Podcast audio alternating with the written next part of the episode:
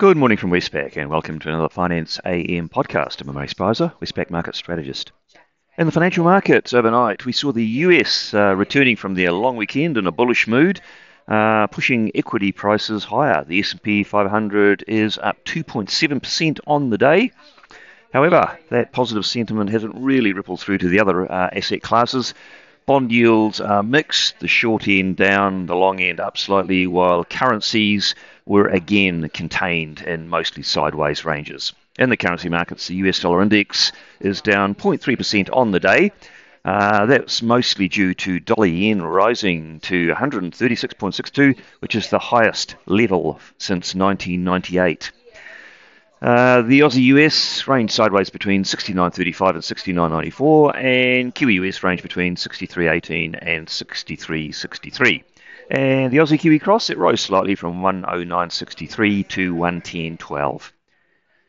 Interest rate markets saw the two year Treasury yield falling from 3.24 to 3.18%, while the 10 year yield rose from 3.26 to 3.31%.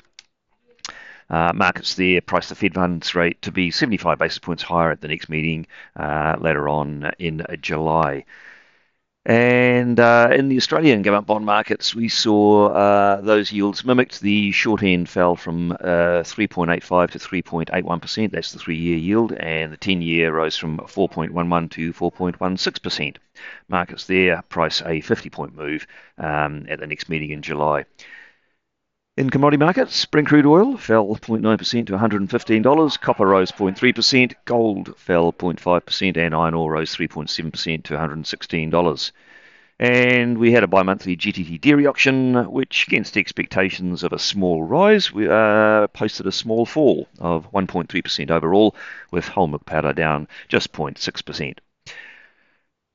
Uh, the economic calendar and event calendar overnight wasn't of market uh, importance, but um, a couple of little takeaways. Uh, a Fed member, Barkin, spoke, uh, echoing uh, the consensus that we'll get a uh, either a 50 or a 75 hike at the next meeting. Uh, but did say the Fed needs to tighten without breaking anything, suggesting some caution could at some point come into the Fed's stance if the economy slows fast enough. And uh, otherwise, it was really uh, pretty much a nondescript event calendar. Uh, but for the day ahead, what we are watching globally as the highlight will be Fed Chair Powell speaking, uh, delivering his semi annual monetary policy testimony before the Senate Banking Committee. Uh, this will be the most up to date uh, and freshest indication of their monetary policy stance. So markets will be very closely attentive to this delivery. Otherwise, uh, that's it from me today. Thank you very much for listening. I'll be back again same time tomorrow morning.